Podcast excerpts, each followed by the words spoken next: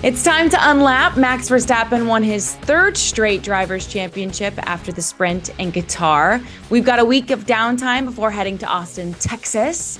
And the gang is back together. Katie George, Lawrence Edmondson is back from holiday. Nate Saunders returns from the Middle East. Lawrence, your time in Japan well spent? Oh, absolutely. I love that place. After the Japanese Grand Prix, which is always a fantastic event to attend, I took a little bit of time to travel around and got back to London just in time to help out Nate, who was on the ground in Qatar. How was it on the ground in Qatar, other than hot as hell, which we will certainly get into? Well, hot as hell was going to be my first answer. It was interesting, actually. I'd not been to Qatar before. And it was quite a memorable weekend, actually, and for a lot of reasons. Obviously, we had all the heat on the Sunday. We had Max winning a championship on a Saturday, which was kind of weird, and the weekend kind of felt weird as a result of that afterwards. Quite interesting, and getting to see the facility there. A lot of hype from F1 about that facility, and we can talk a bit about it. I wasn't enamored by the place, okay. But I mean, yeah, a lot of things to get into with it, and it made me more excited for Austin. That's all I'll say, because you know how much I love Austin. We all love Austin. Full speed ahead. Well, remember, if you're watching on YouTube, like this video, leave us a comment, and don't forget to subscribe to ESPN for more F1 content. And if you're listening, hit us with a 5-star review wherever you get your podcast. All right, let's dive right into our Qatar Grand Prix reaction. It was the second Qatar Grand Prix. Lawrence, you went in 2021, correct? That is correct. Yeah. Okay. Obviously, we didn't have it last year because of the World Cup. Nate, you got on the ground for the first time this time around, where Max Verstappen won his 14th race of the year. He also, as you guys know, clinched his third straight Drivers' Championship after Checo was forced to retire from the sprint. More on Checo and Red Bull in its entirety, but the story of the race was the conditions that the drivers were forced to race in. And I would just start, Nate, with this. Do you feel like F1 pushed the limits a little bit too far for making drivers race in conditions that they deemed were pretty extraneous? I think in hindsight, it's very easy to say that. But I do have to say, I've seen a lot of this reaction on social media, from fans saying, how could F1 let their drivers race in those conditions? And I've got to say, having been there Friday, Saturday, it was clearly very warm. I mean, I'm someone that, I don't deal well with, moderately warm temperatures. So I was struggling. But obviously when they're Formula One athletes, you kind of, I think because they race in Singapore as well, there's an expectation of, well, these guys train for exactly this. And I think had we heard on Saturday huge concerns from drivers that it was too hot, that they were worried about passing out in the race, I think that it would have really been a question going into the race. But really, and maybe this is because we were all focused on Max, maybe it's because we had all the things going on around the maximum stint lengths with the tyres, which obviously dictates it to be a 3-stop race. But the heat really wasn't a talking point on Saturday. It was only during the race on Sunday that I think drivers found out how bad it was. And that actually was probably a perfect storm of things. You had the heat as it was. And I've got to say, that Sunday driving into the circuit, I mean, that day I went with two other journalists into Doha to the souk, and it was dead. There was nobody there, and we asked a few people why, and they said, well, it's just too hot today. So it was too hot for locals to go out. They felt like it was too hot. I think it was one of the hottest days they'd had in October for a long time. Obviously, the race happens when the sun's gone down, but it wasn't on paper. It wasn't that bad. I mean, it wasn't like, you looked at it and said that this is crazy, but it was more the humidity. But I think that what really caused things to go over the edge was the fact that because the drivers were basically put into a situation where they had to stop at least 3 times, they were pushing and pushing and pushing in a way they wouldn't otherwise have been. That combined with the heat, probably, and combined with the nature of the circuit as well, very, very high speed circuit.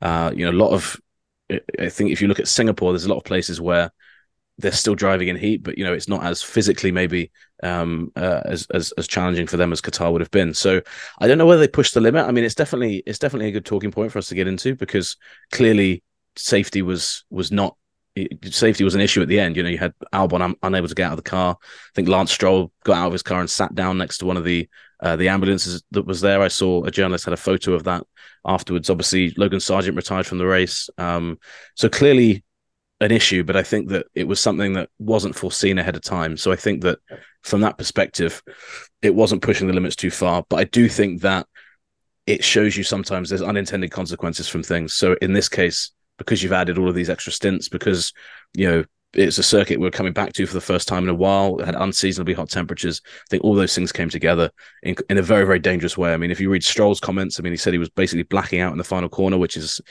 crazy. And I do have to say as well, and this isn't me blaming the drivers at all, but I think if Lance or any of the drivers had been saying that on the radio during the race, like, guys, I'm about to black out in the car, stuff like this, I think the FIA might have stepped in and said, well, do we throw a caution here? Do we put a safety car? Do we red flag it? But because we heard about it afterwards, obviously we can only talk about it in hindsight. And when Sargeant retired from the car, I think the FIA was already aware that he hadn't been feeling well that week.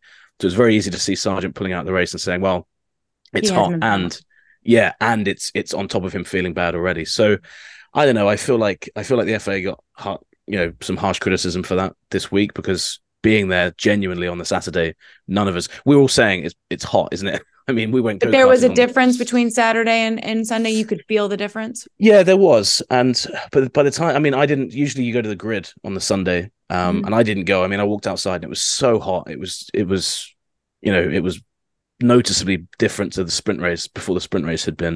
And it was just because there wasn't any air, you know, there'd been a lighter breeze on the Saturday and that wasn't there on Sunday. So I think with that in mind, you know, maybe somebody could have, but again, at the same time, I'm not sure if anyone in Formula One is going to, I think it's different when they turn around and say, oh, it's too wet today to race. I think that's kind of seen as acceptable, but I think a driver turning around and saying, oh, I think it's a bit too hot today, actually, I don't know whether we'd have got that before a race. So maybe that's worth looking at. Maybe, and I thought it was actually full credit to Williams for telling Sargeant during the race, like, no, mate, if you need to retire rather than carry on. And it was actually Sargeant who was like, you know, obviously with the situation he's in, trying to continue. So I don't know what the perfect answer is, but I think it was over the limit, but I don't think Formula One or the FIA pushed it too far, because I think it would have been different had it been obvious going into the race what the situation was. And so yeah, I totally get the question on it, but I think it was just a bit unlucky, to be honest with you. And I'm just glad, but lucky that nobody came out of it worse than we saw on the Sunday.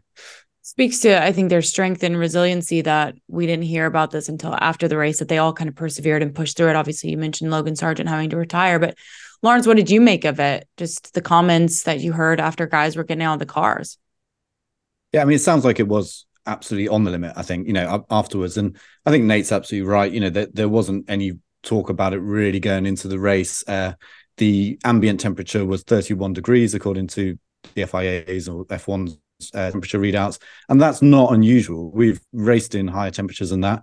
We've raced in higher temperatures than that in the daytime as well, when you've got, you know, the sun beating down. So it didn't, yeah, I have to say, you know, even from where I was sat in London, which was quite a bit cooler, it didn't feel like it was a danger going into the race. But that doesn't mean that, having seen what we've seen and heard what we've heard, and finding out that Ocon threw up in his helmet on lap 15, 16, it doesn't mean that the FIA then shouldn't look into, wait a minute, what can we learn from this? How can we make it safer in the future? Because if it was the case, and I have no doubt for Lance Stroll that he was, you know, his vision was going blurry in the final few corners towards the end of the race. That is a very, very serious safety issue. And in the same way that when the drivers start to aquaplane in the wet, whereby they have no control over their car anymore because the tire tread of the tires is just full of water and the tire is essentially floating on top of it, then we inevitably have a red flag, or ideally you have a red flag before you get to that point.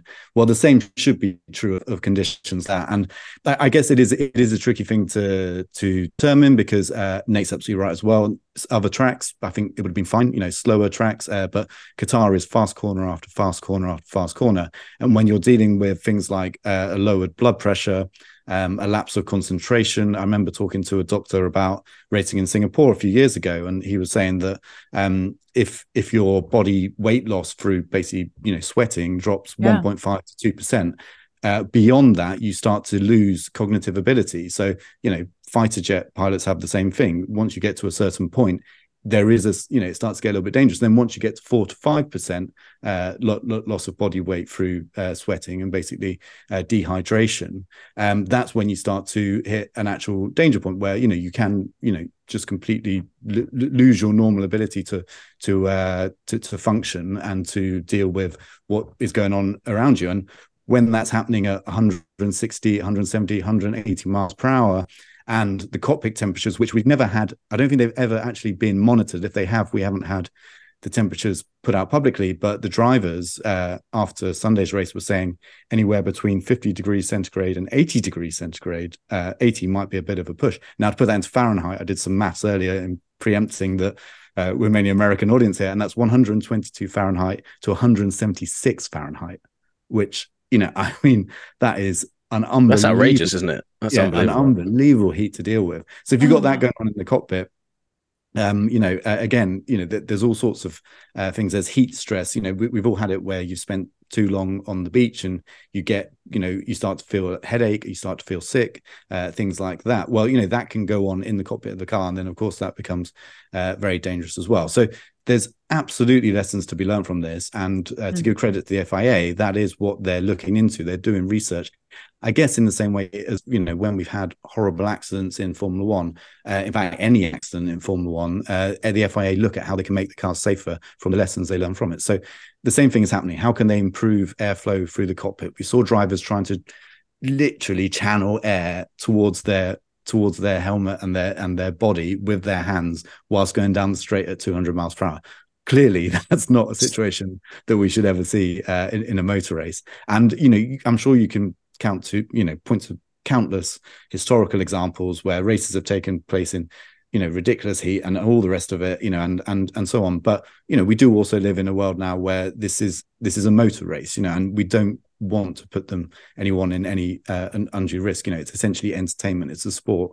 They don't need to prove themselves to this level, I don't think, for F1 to, you know, to consider itself a proper sport or something ridiculous like that. You know, it should be about safety. So I think the FIA are doing the right things, and yeah, and we'll have to see what, after some careful research, talking to people far more intelligent than myself, you know, doctors with medical background, about what really is safe, what isn't, and how these, as Nate said, you get these perfect storms of environments which become dangerous.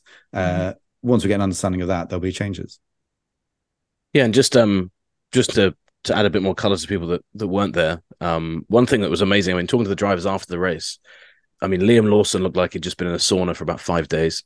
Stroll basically walked in to the media set, to the media pen, and you could see, you know, when someone's kind of staggering, maybe after they've been at a club for, you know, one too many beers, he came in like that, but you could see in his eyes, he really was struggling to just, you know, to just kind of, and then, you know, hunched over the barrier when he was talking to people. I mean, Yuki Tsunoda said, and Lawrence is right, you know, drivers were doing anything they could to get air in, you know, into the airflow into their body. Wild to see.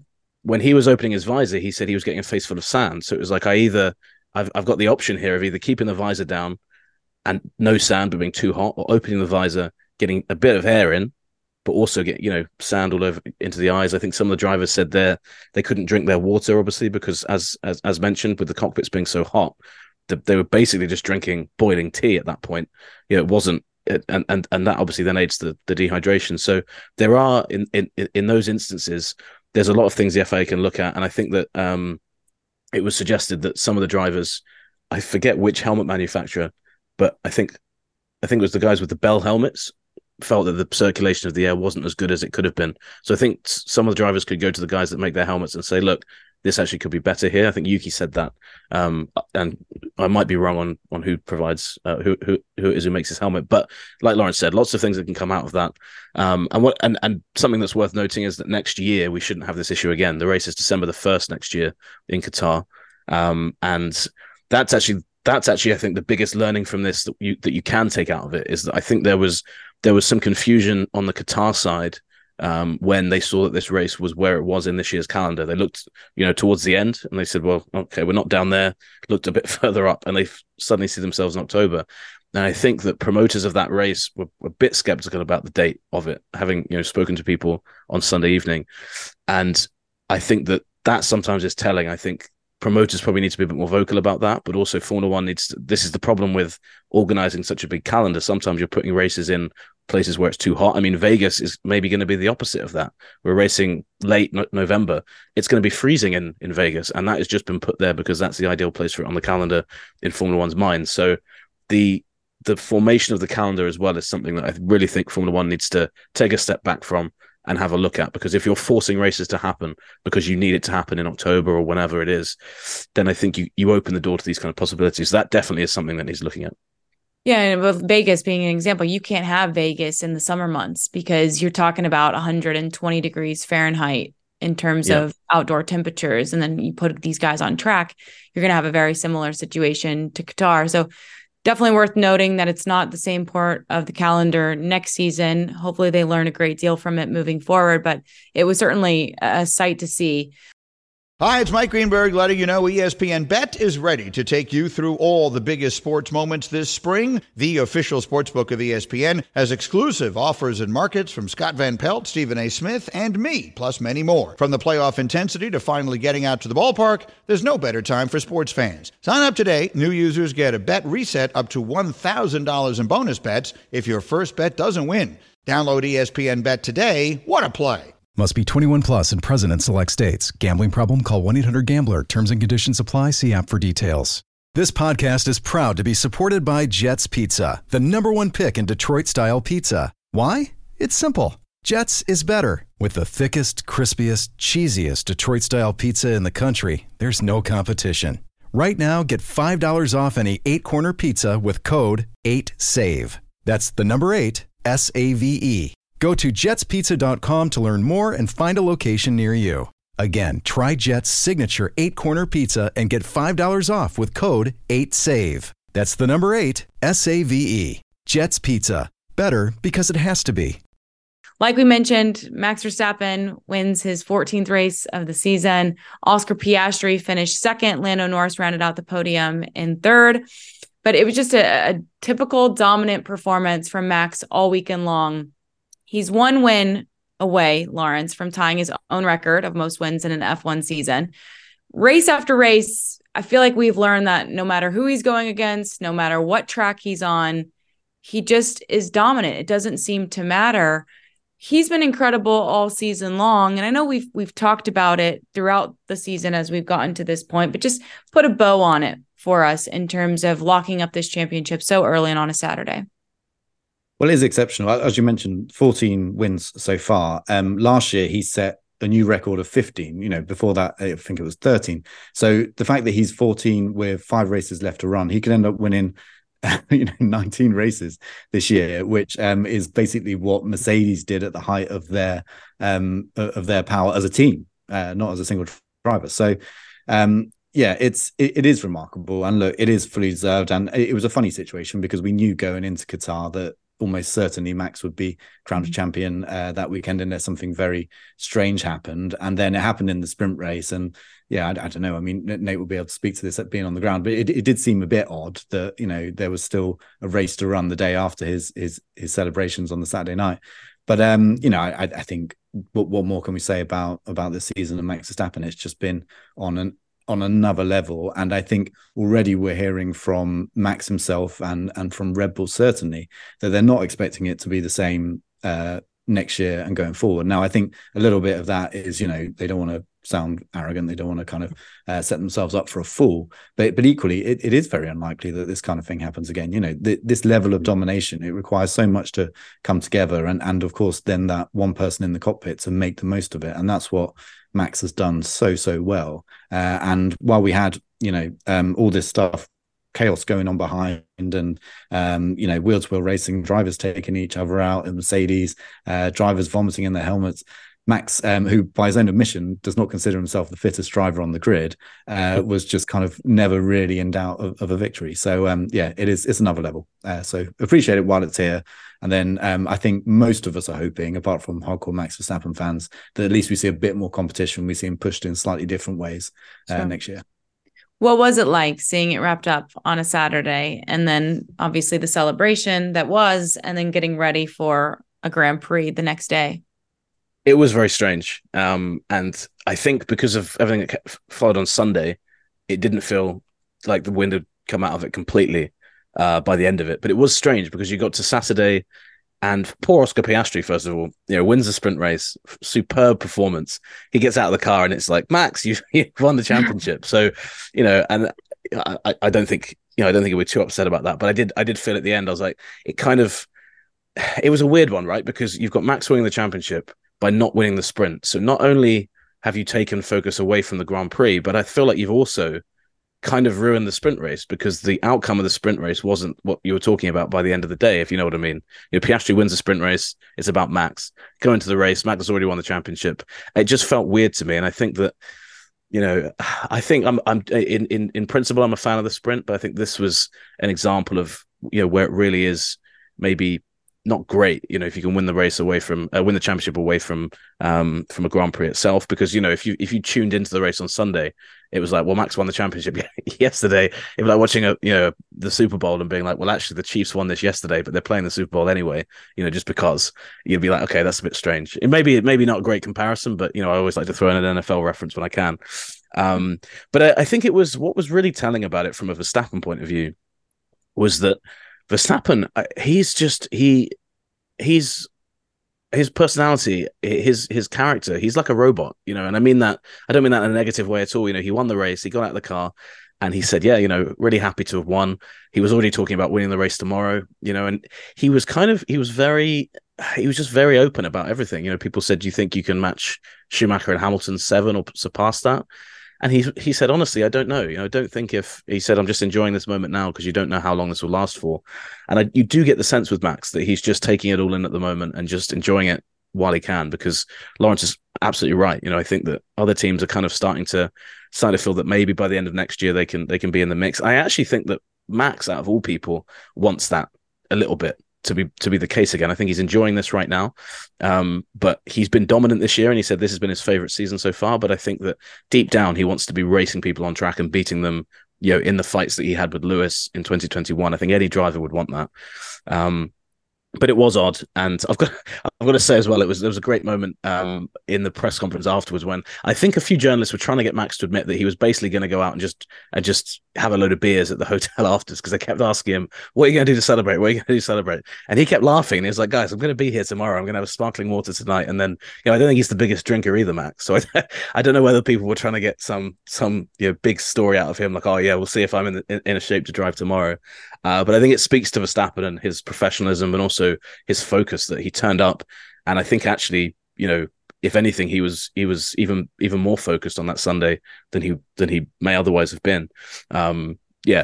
And remarkable to see it. And I managed to get one of the Max Verstappen 3-time world champion hats as well. So from a personal perspective, it's the first time I've ever done that. So if you ever see one of those lying around, Lawrence, in Austin, you got to grab it. There might be some left. I don't know. But it was very cool to see. And I don't know what fans thought of it going the way it did, but being there, you definitely felt that it was odd. And obviously it adds to this kind of run of, I quite like the quirkiness of Verstappen's championships. Obviously 2021, Michael Massey, maybe quirky is the wrong word there, but different and controversial. 2022, crosses the line in Japan. We don't know he's champion for a bit. There's also been all the cost cap stuff. And then 2023, he wins it on a Saturday. It's like there's always something different and unique about each time he wraps up the championships, which I think is great. He doesn't care about any of that. He was asked all these questions and he was just like, I don't care, I've won the championship. But he did say it was his favorite one of the 3, which I think is quite telling of how good he's been and how good he feels in the car, in the situation right now as well. Well, it was a given. I mean, early on in the season, you knew that it was just inevitable. It was a matter of when, not if. And I think it's interesting too, because all types of competitors, they want to be pushed, and he hasn't been all that pushed, especially by his teammate, Checo Perez, this season. And Helmut Marko is back, making waves per usual. It was a tough sprint race, certainly, in Grand Prix for Checo. And Marko seemed to warn that Checo's seat is in his own hands for 2024, but indicated that AlphaTauri, having 3 strong drivers, is certainly turning the heat up a notch. I know that we've talked about this at length as well on Lapped, but, you know, with 5 races remaining, Lawrence, what does Checo need to do to kind of ease the nerves of the Red Bull team moving forward into next season? I think he has to finish second in the championship, and actually that's looking under threat. He got a little bit lucky in Qatar that Lewis cracked into George, because I think Lewis is 30 points behind now, and he's in the last 3 races, he's made up 25 points on Checo. So if you plot that graph continuously over the next 5 races, Lewis will end up ahead of him. Now, of course, Checo has the car. I believe within him, he has absolutely ability to close out that second place in the championship, but it's not guaranteed. And for Red Bull, it seems to be quite a big thing, because bizarrely, as dominant as Red Bull has been over the years, they've never had one driver finish first and the other driver finish second and win the Constructors' Championship, of course. So that they've never been able to kind of get that almost perfect season. Now, you don't gain anything for doing that. It's not like you get any more prize money or anything like that. But I think it is something that they want. And it's also an indicator going into next year. Again, as I mentioned, they seem pretty convinced that they won't have the advantage they've had this year.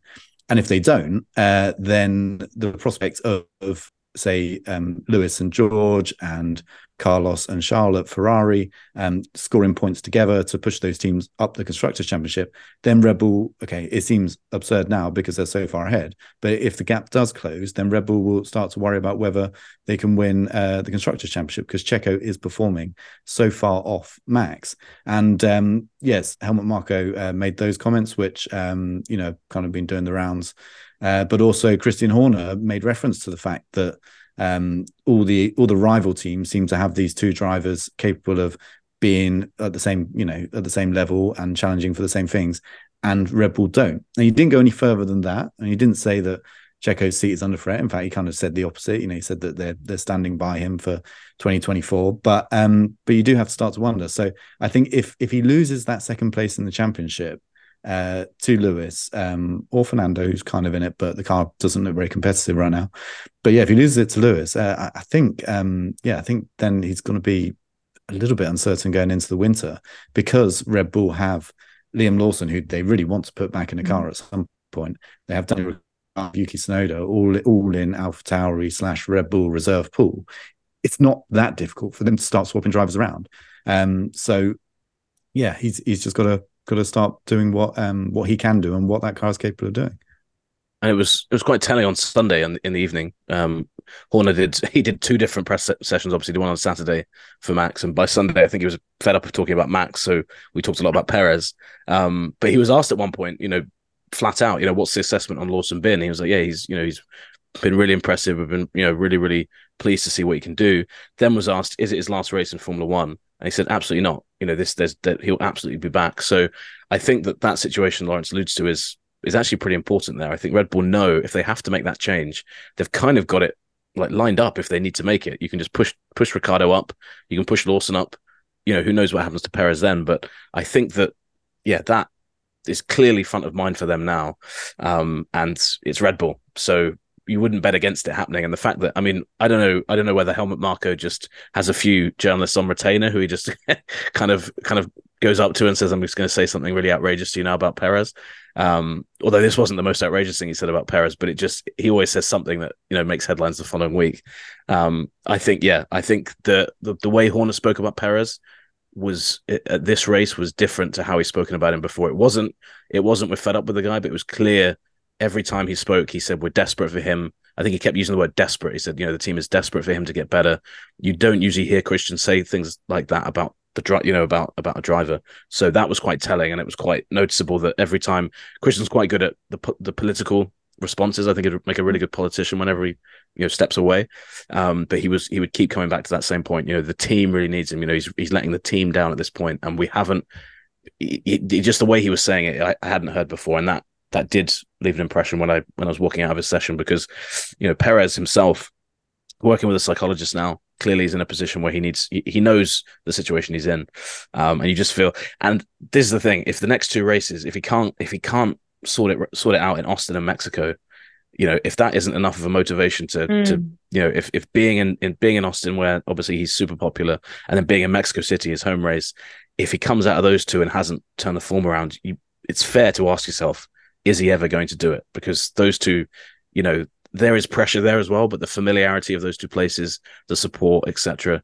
If he can't come out of those two races on top, I think Red Bull look at it and say, well, you know, is he ever going to be the Perez we know? And I think that'd be a fair question by that point. Hear that? Believe it or not, summer is just around the corner. Luckily, Armor All, America's most trusted auto appearance brand, has what your car needs to get that perfect summer shine. Plus, now through May 31st, we'll give you $5 for every $20 you spend on Armor All products. That means car wash pods, protectant, tire shine, you name it. Find out how to get your $5 rebate at armorall.com. Armor All, less work, more clean. Terms apply. Well, Red Bull had the luxury of not necessarily needing his points in production because Max Verstappen, as we mentioned, was so dominant all year long. But next year, they might need that production, especially with McLaren, I think, is a fair contender to kind of point to based on the progress that they've made. We mentioned that they finished with a double podium in Qatar. This time, Oscar Piastri was sitting on the second step, and he obviously finished the sprint atop, even though that got overshadowed by Max Verstappen winning the Drivers' Championship. But, you know, how strong they've been recently, Lawrence, do we see McLaren really challenging Red Bull in 2024? Yeah, I think we do, which is perhaps surprising compared to where we thought they'd be at the start of the year.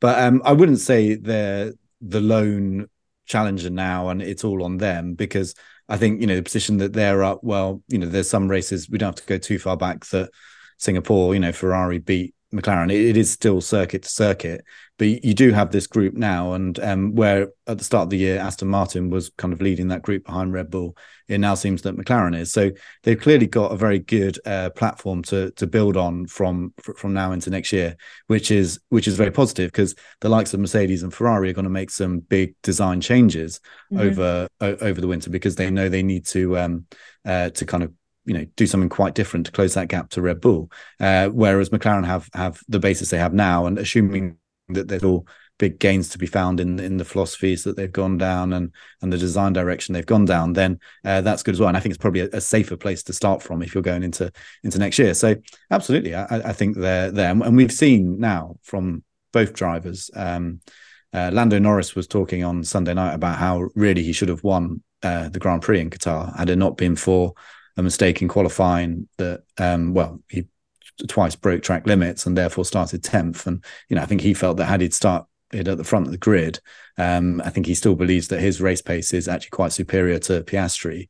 And there is, you know, quite a lot that backs that up over recent races. Hardly surprising considering how long Norris has been in F1 compared to Piastri. But, you know, I think, given the right kind of, the right car and the ability to challenge at the front, Norris can definitely do it, and Piastri is only going to get stronger. He's got that raw, absolute talent. You know, we've seen that in the last few races, and sure, there's a few things which he can refine and get up to Norris's level, but Norris's level is incredibly high. So the fact that he's, you know, beating him as he did in Qatar is something pretty special in a rookie year. So, I think they're absolutely a challenger for next year, and that is very good news. Of course, the other side to all this is just what kind of step Red Bull makes, because we know the development on this year's car, the RB19, has been slightly limited because they've had to put a lot of their resources and wind tunnel time, which was restricted because of the penalty they had for breaking the cost cap in 2021, and also because they are the lead team, they have less wind tunnel time, so they've had to be very careful about where they put that to make sure that next year they make a similar step. So of course, it's all relative to what Red Bull do at the front, but absolutely McLaren should be one of the teams close to or in the group behind them. Especially if their pit crew continues to operate as fast as they did in Qatar. Just a quick shout out to McLaren's pit wall and pit crew, excuse me. New fastest pit stop in F1 history, 1.8 seconds. Wow. I mean, it's like I can't believe that. And I know Red Bull had the record at 1.82 seconds, but I can't believe they get all that done in such a short amount of time and get the guys on their way. So kudos to you guys at McLaren for an unbelievable performance on the entire race weekend. Lawrence, you mentioned Mercedes, and Nate, I just want to hit this before we hit some other news. You know, Mercedes didn't have, obviously, the best weekend after starting P2 and P3 for the Grand Prix. As we know, the Mercedes drivers collided on the opening lap. Lewis Hamilton, of course, took full ownership of the mistake, and we saw the video of him going up to George Russell after the fact and apologizing. What did you make of the incident? Was it just unfortunate? Yeah, I think it was. I mean, I think Lewis was right to take responsibility, because I think there's nowhere really Russell could have gone in that situation. Actually, quite interesting seeing him in the media pen during the race. You know, obviously comes through quite early, and he'd clearly been watching one of the replays that was on, and you could see him kind of going, "Oh yeah, that was me." And I think the drivers, it's easy to forget that when they're in the cockpit, they don't see all the replays that we see. And it just, with McLaren starting so far back as well, I think Russell alluded to this as well. It was a really blown opportunity from Mercedes. You know, they could have maybe. Beating both the McLarens is a big ask, but with again, going back to the stints, I think as soon as you were out of sync with everyone in that, it was really difficult to get yourself back into it. Because normally what you'd have done with Russell in that situation is you said, right, you're going to pit early for the after contact, and we'll try and go long. So we'll try and, you know, get out of sync with everybody else in the pit stop window. You couldn't really do that in the same way. So for Russell to come back to fourth position, I think showed how much pace there was in the car. But yeah, really gutting for Mercedes. And I don't know. I think people were cynical about it, that, you know, the Mercedes camera guy just happened to be there when Lewis went up to Russell after the race to say sorry. But you could tell afterwards he was really sincere about, you know, not just being at fault for the race, but I think for the incident. But I think you really felt that Lewis actually realized that it was a huge blown opportunity for the team, and that was ultimately at his door. And you don't really see that from Lewis that often. So good. I think the only person that was pleased to see that was Perez, because for everyone else, it made the race less good. It's kind of made that championship, you know, as Lawrence mentioned, Lewis really could have taken a chunk out of that lead to Perez. So real shame to see. But yeah, I think it was unfortunate. I think Lewis starting on the softer tyre was a bit too optimistic around the outside. Russell probably, in Lewis's mind, could have backed off. He did say that, you know, we talked about working together, but Russell also is right behind, you know, Verstappen. He doesn't want to collide with Verstappen. So it's one of those things where we're talking about it now, and the time we've talked about it, they could have replayed that incident 8 times over. You know, it happens so fast. So, yeah, probably if you're apportioning blame, probably 60-40 to Lewis, but racing incident with one guy probably just slightly more at fault than the other, I think. And worth noting that for Mercedes, since Sainz was unable to race on Sunday, Lewis getting knocked out of lap 1, they were still able to outscore Ferrari and Charles Leclerc, which certainly was important. But as you mentioned, Nate, just a huge opportunity missed by the collision there in the opening lap. I want to hit a couple other pieces of news before we step away. The FIA and F1 have been known to butt heads in the past because FIA boss, I don't want to say because, but this is a separate statement that I'm making. FIA boss Ben Sulayem has been outspoken and vocal about his visions for the sport. And in Qatar, he had mentioned that he wants to see more F1 teams on the grid and fewer races on the calendar. The exact quote is, "If you say what is my dream, it is to fill up the 12 slots and to have one U.S. team from an OEM, so car manufacturer, and a PU, power unit, and a driver from their driving, and then go to China and ask for the same thing and do it." This has obviously been a big talking point the last 2 weeks because the FIA approved Andretti's bid into Formula One, but obviously there's still many more hoops that they've got to jump through. Lawrence, I'll start with you. What did you make of Ben Sulayem's comments over the weekend? Yeah, it's very targeted, isn't it? Because the more F1 teams means that F1's revenue gets split between more teams.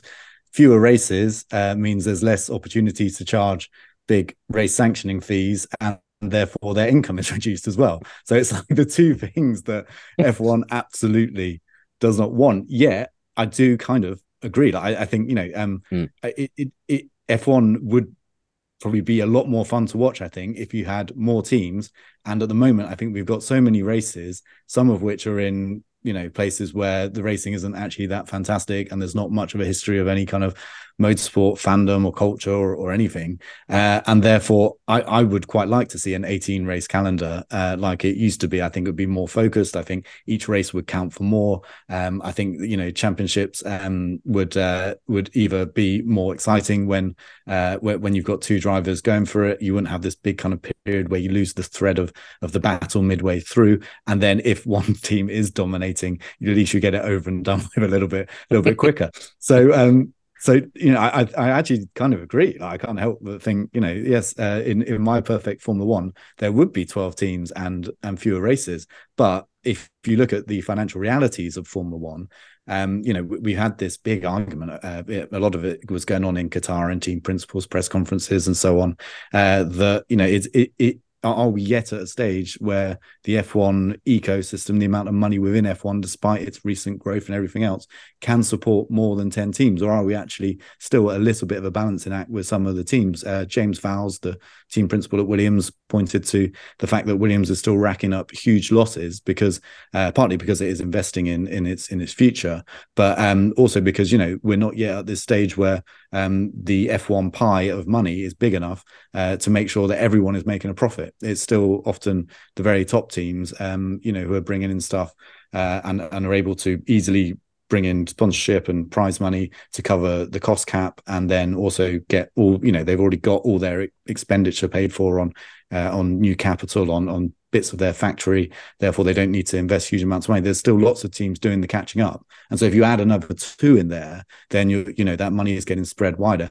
And if you take away two races and you knock, potentially if you knock two Middle Eastern races off F1's balance sheet, you're probably going to decrease the amount of money they're bringing in each year by $120 million, dollars, massive. So I think it's a very pointed comment and clearly was meant as a bit of a firecracker just to increase the pressure on Formula One to make a decision on Andretti. And of course, the FIA is very keen for Andretti to join, and F1 still seems pretty lukewarm about it. It was also interesting. He said he likened the governing body's position as a landlord. He said, "We are not a service provider. We own the championship. We leased it. We are the landlord. So that has to be respected also. My intention was never to embarrass or to put someone in a corner. Liberty Media, or FOM, Formula One Management. I am here for the spirit of the sport." Nate, do you agree with Ben Sulayem? I agree that the landlord, definitely. That is, if you actually look at the way it, the whole structure. The structure is it that is basically true. But I think there is a question in Formula One about why Ben Sulayem and the FIA picked now to have the Andretti bid. I think that obviously Formula One's making, it's in a very, very good place at the moment. But I think that decision alone was seen as quite antagonistic, at the start of the year, to open that tender up. So I don't know. I feel like I completely agree with Lawrence. Back in the day when you had more teams, those were kind of the, the glory days you look at now when it comes to the size of the grid. So I think ultimately it is a better thing. And I think one of the things that was really interesting, just to kind of tie that question in with the Andretti situation as well, the prevailing feeling I got from everybody in Qatar is, unless you are part of a team, nobody can really understand why Formula One teams don't see the benefit of something like Andretti coming in. Because yes, in the short term you do lose the money, but if the product is getting better and better, then down the line it's getting better as well. And I was in a small media session with Ben Sulayem on the Saturday just before the sprint race, where amusingly he said, "I really hope Max doesn't win it today because I want him to win it at the Grand Prix." Didn't have time to write the story because the sprint race literally started as we left, so it would have been a fun one. But I think he does see it as everything that the FIA is doing with new teams, etc., is for the betterment of the sport. And I think that's where it's quite an interesting situation at the moment, because I don't think teams see it in the same way. I think that they actually, you get the impression that some of the teams find Ben Sulayem to be just a bit frustrating, a bit of a nuisance, because he definitely has a certain way of going about doing things. He's very even in this media session that we had with him, he's very blunt, very direct. Mm. He can be a bit confrontational as well, and I think that, I don't know. I think some of them maybe wonder how Jean Todt would have handled this whole situation if he'd still been in charge. But yeah, it's an open question. I know I haven't answered your question directly, Katie. It's mainly because I don't know if it is purely for the betterment of Formula One. But he kept pointing out. He said that in terms of Andretti, the FIA doesn't make more money or less money if Andretti is or isn't in. He kept saying, when we announced that, the share price went up of Formula One. So he definitely feels that the FIA is trying to put Formula One in a beneficial position.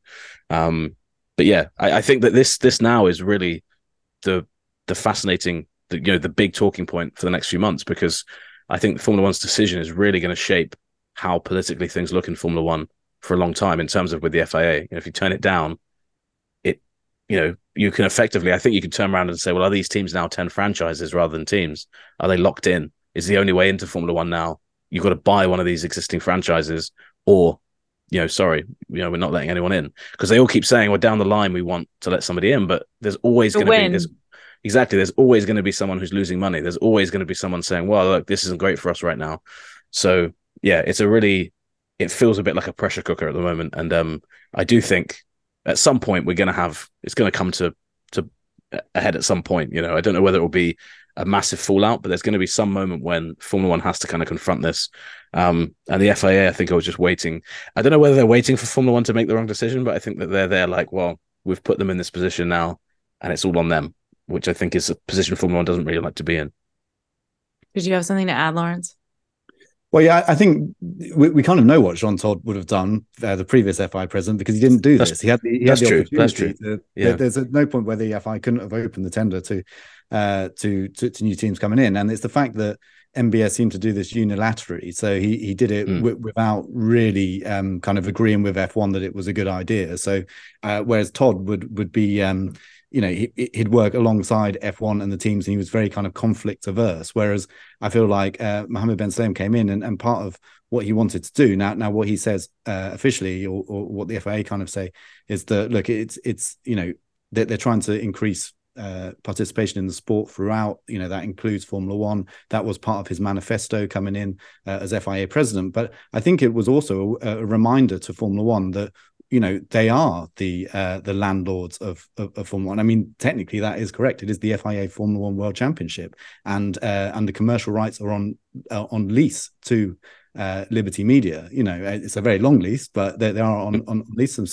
And so I think it was a reminder of that and a reminder of the power of it, because it wasn't that long ago, and it still gets whispered every now and again in the Formula One paddock that, do we need the FIA?